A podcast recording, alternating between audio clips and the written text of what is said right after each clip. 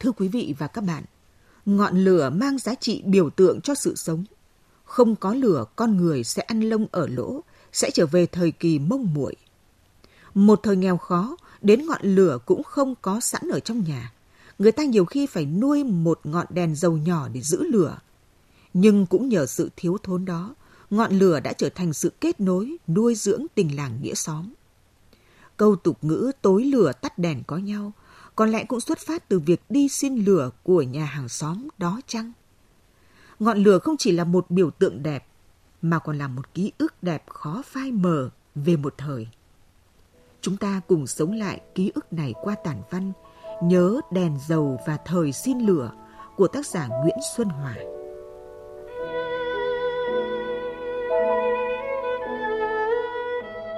Hồi trước ở nông thôn, các em bé thường được người lớn phải sang hàng xóm để làm một việc quen thuộc là đi xin lửa.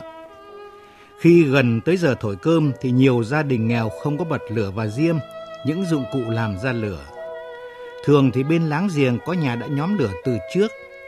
Các ông lão hay thuốc lào cũng thường sắm được chiếc bật lửa chạy bằng xăng hoặc là bao diêm. Có nhà luôn ủ một đống giấm từ chấu và cùi gộc trong bếp nên lúc nào cũng có than hồng. Nhận nhiệm vụ được phân công, một hoặc hai cậu bé, cô bé tay cầm đèn dầu sang hàng xóm. Họ phải vượt qua đàn chó giữ nhà cũng đã quen thuộc, gọi những câu tha thiết. Ông ơi, bà ơi, cho cháu xin tí lửa. Cái chữ tí ấy nghe thật là dễ thương. Chỉ một tí lửa thôi, nào ai nỡ tiếc. Cầm đèn vào nhà hay vào bếp, bé được chủ nhà châm lửa cho vào chiếc đèn dầu nhỏ xíu.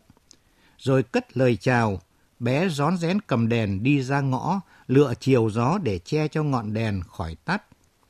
Nếu chẳng may trên đoạn đường về nhà, ngọn lửa nhỏ bị tắt mất, bé phải cầm đèn quay trở lại xin tiếp một lần nữa.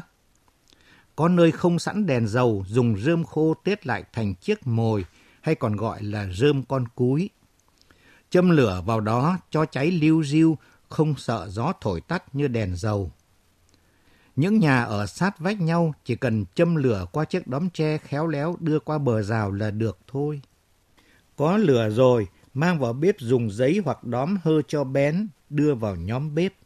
Chốc lát, làn khói xanh lam bốc lên nhẹ nhẹ. Ngọn lửa bắt vào rơm vào củi, cháy nhỏ rồi bén dần. Lửa tỏa ấm bếp, ấm nhà.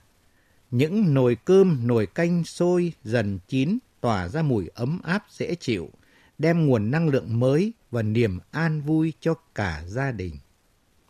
Thỉnh thoảng trong bếp có những thanh củi cháy rất mạnh, ngọn lửa rực sáng lên phát ra tiếng xè xè. Các cụ bảo lửa cười người no đấy. Ngọn đèn dầu còn giúp thắp sáng cả ban đêm. Đèn treo là loại đèn có trao trắng men phản chiếu ánh sáng và móc có thể trao cao, chiếu sáng cả một khoảng rộng.